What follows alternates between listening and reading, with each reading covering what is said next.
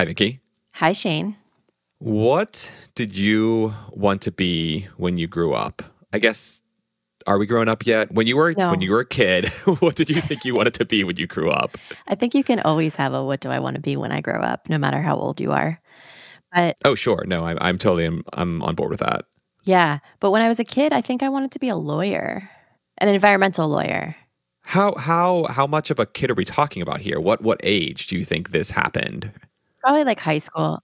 Were you were you six years old and and thinking, you know what I want to be when I grow up? I want to fight environmental justice via the law with my briefcase or with my with your like briefcase. um, satchel. Um, no, I guess it must have been older. I can't remember if I wanted to ever be anything like a ballerina or anything. You know, classic fire person, classic little kid stuff. yeah, the stereotypes, I guess. yeah. But a- but I an environmental lawyer, fighting the good fight. When did that dream die for you? Oh, it's funny you should ask. So, um, I don't know. I just like didn't want to do it anymore. I found nonprofits and I wanted to work. I just like changed what I wanted. But my parents think that I stopped wanting to be a lawyer. I got into a like a pretty bad car accident when I was in college. Oh, and then had to go yeah everybody was fine okay. but um then i had to go through like all of this like legal mumbo jumbo um you know about it and my parents think that that was the moment that my dreams were crushed You just thought never again. yeah but it wasn't it wasn't or not that i feel but um yeah it just i just kind of switched naturally switched gears yeah what did you want to be Oh, I had no dreams. Absolutely no dreams whatsoever. Maybe we're just boring like that. that's okay Um, we're here now well, sure. Yeah, we're yeah, I'm, we're we're podcasters now. Who would have thought, right? we're fine we're doing okay well, so we are talking about this because I know that a lot of folks, uh, you mentioned ballerina or, or firefighter, Mhm. but a lot of folks want to be an astronaut when they grow up. oh yeah Uh, and wow, it doesn't seem like that was either of our dreams. Mhm. Our final mini series of 2022 that I guess I have to put an asterisk on that will actually air mostly in 2023 because scheduling is the way it is. uh, we're doing great today. It, uh, but the series will actually feature interviews with NASA scientists from all sorts of backgrounds. Frankly, not not just space. Oh, that's really cool. I'm excited to hear about all the different types of people that work at NASA. Yeah, and so for this episode, we're going to hear previews from episodes in the series that we're calling Spaceship Earth. Our interviewer was Ashley Hamer, and I hope you all enjoy. Science is fascinating, but don't just take my word for it. Join us as we hear stories from scientists for everyone.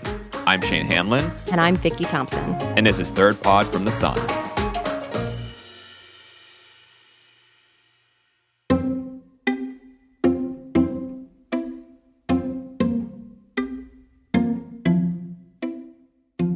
So my name is Chris Justice. I'm a professor in the Department of Geographical Sciences, University of Maryland. At the moment, we're involved in a an applied sciences program uh, with NASA on agriculture. It's, agri- it's NASA's agricultural program called Harvest.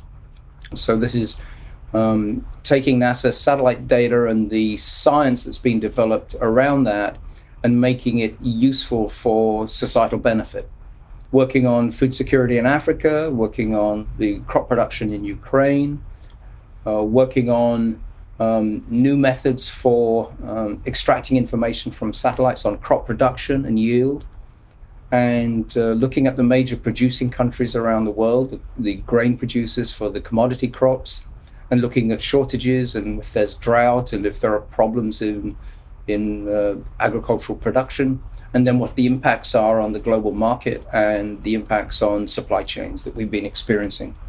It's really, uh, it's really the only way of figuring out what's going on and trying to give some early advance notice of of uh, drought and sort of food security issues in parts of the world which don't have, perhaps don't have the same monitoring systems that we do here in the US. My name is Dorian Janney, and I work for NASA at Goddard Space Flight Center.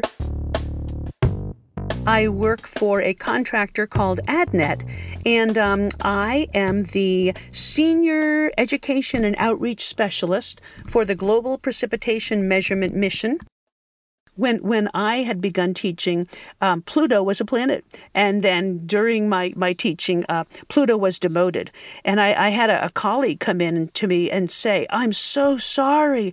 I heard about Pluto uh, when I was teaching, and I remember saying to her, "Oh, this is so exciting. This is how science works. Pluto doesn't care. Pluto's still there. Pluto still is recognized as a, a, super important component of our solar system. Um, but what's happened is that we've broadened our understanding utilizing you know, more sophisticated technology, and that's just forced us then to need to come kind of come up with a new conceptual scheme.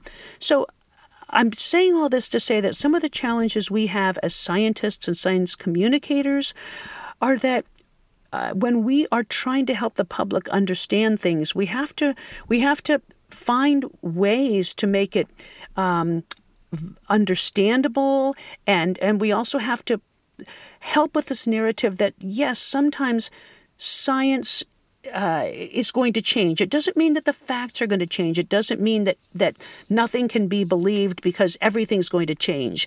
Um, so it, it's a it's a complicated and um, and and uh, challenging road to walk in, in helping people to um, to know that that yes, there are facts in science, um, and yes, those facts will change.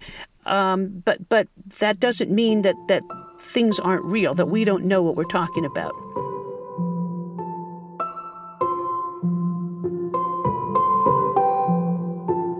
My name is Dr. Matthew Rodell, and I'm the Deputy Director of Earth Sciences for Hydrosphere, Biosphere, and Geophysics at NASA's Goddard Space Flight Center.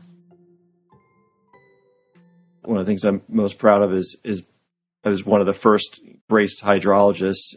GRACE is the Gravity Recovery and Climate Experiment, and it's a satellite mission. Uh, NASA has, you know, about 20 um, missions in orbit right now. Most of them are looking down and making measurements, um, various wavelengths of the EM spectrum and turning those into uh, useful observations for hydrology or for, for, other areas of Earth science. Um, GRACE is completely different because it's actually two satellites that are orbiting the Earth together, and instead of looking down, um, the, the, key measurement is is the distance between the two satellites. And uh, and the reason that's important is because as as satellites orbit the Earth, um, the Earth's gravity field is not completely homogeneous. So if you think of where there's a mountain range, um, there's more mass there, and that means there's more gravitational potential.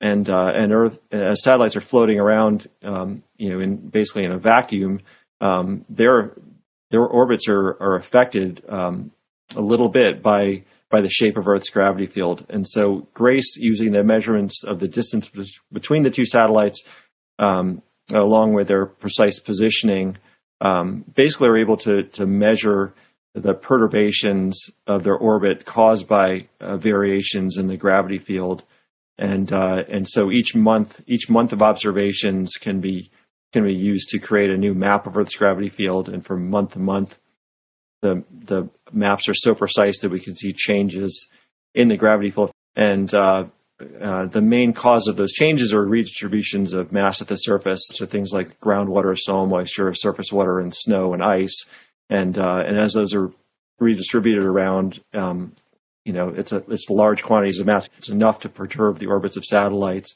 and so we can back out based on the GRACE data. Um, you know, the basically the amount of, of snow that must have fallen in order to, to cause that um, that change in the gravity field.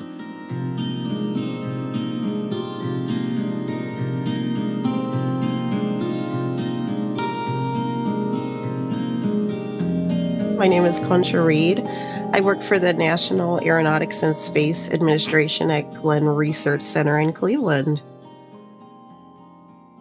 I am the Deputy Program Manager for NASA's Radioisotope Power Systems Program, and this is under the NASA Headquarters Science Mission Directorate and the Planetary Sciences Division. I grew up in a really small island, St. Thomas in the Virgin Islands. And there's not a lot of, let's say, light pollution there because it's a very small place.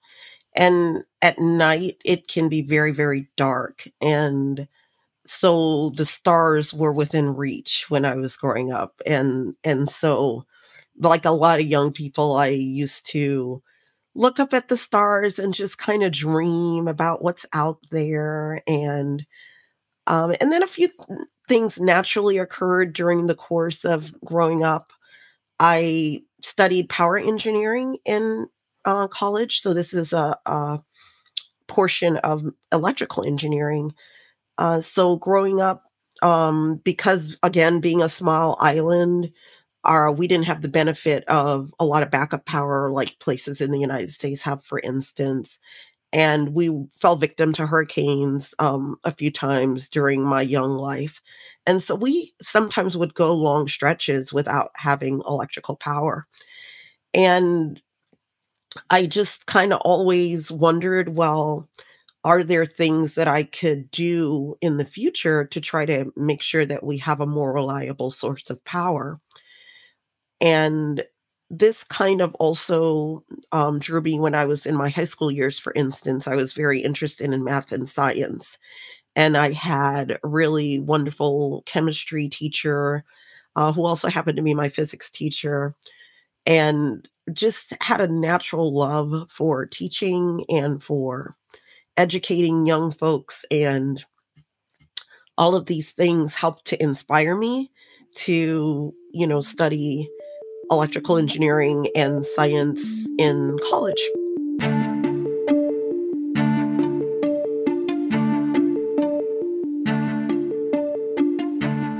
My name is Mark SubbaRao. I work for NASA's Goddard Space Flight Center, and I lead the Scientific Visualization Studio.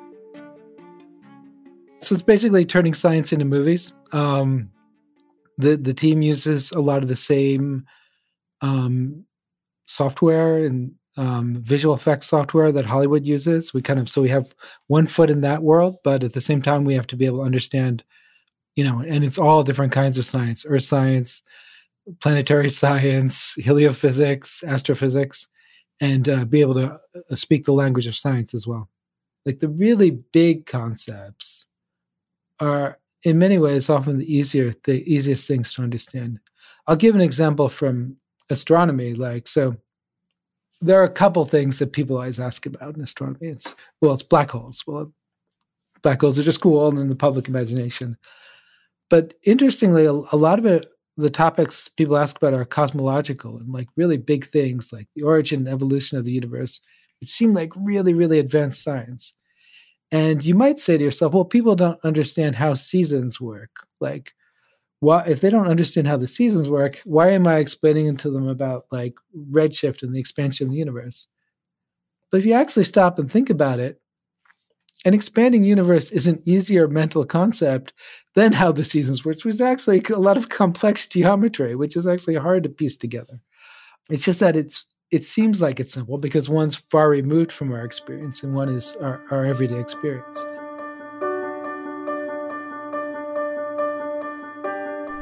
My name is Christa Peters-Lidard. I am currently the acting director for sciences and exploration at NASA's Goddard Space Flight Center. Science is the R&D for the future, right? So we we we learn about our universe, but ultimately we also you know, as we explore this universe, I mean, we're we're understanding, you know, not only really fundamental questions about, you know, where is life, uh, you know, how did life evolve, how did our universe evolve, but also, I mean, we are we are understanding the abundance of different elements. I mean, you know, ultimately, we might understand you know how different planets have evolved and how they've supported life and we might be able to bring it back to to supporting life on Earth, right? So, I mean, this Earth, you know, Earth 1.0 is here, but Earth 2.0 is could be out there. And so, you know, imagine knowing our place in the universe and how we can have, you know, a sustainable path towards, you know, intelligent life, you know, going forward? I mean, these are huge questions. I mean, the other thing that's happening right now is that the private sector is revolutionizing access to space. So I think it's it's like an exciting time, but it's a little uncertain because what is NASA's role in that? You know, how do you how do, you know what is how does NASA help facilitate these partnerships and you know maintain a focus on the big questions while you know also partnering with the earth and space sector to advance this new economy I mean, there's going to be a new space economy. And how do, how do you protect the science? So that's, I think, a big challenge we're going to have to navigate as we move forward.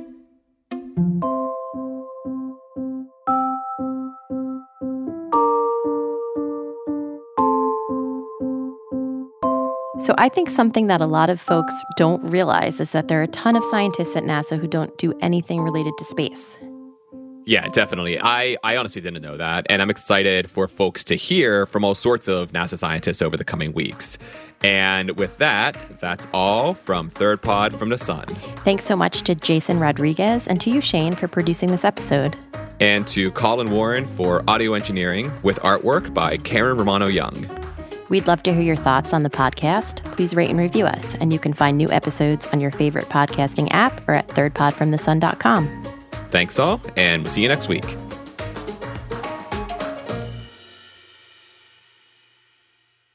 I literally can't. There's like certain things that if you say them out loud, I just start thinking boop, boop, boop, ba doop, boop, ba doop, boop, like the little music. Oh, yeah. It's like when you memorize yeah. an Thanks all, album. and we'll see you next week. Yeah. do ki- I guess people don't really do that anymore, memorize an album.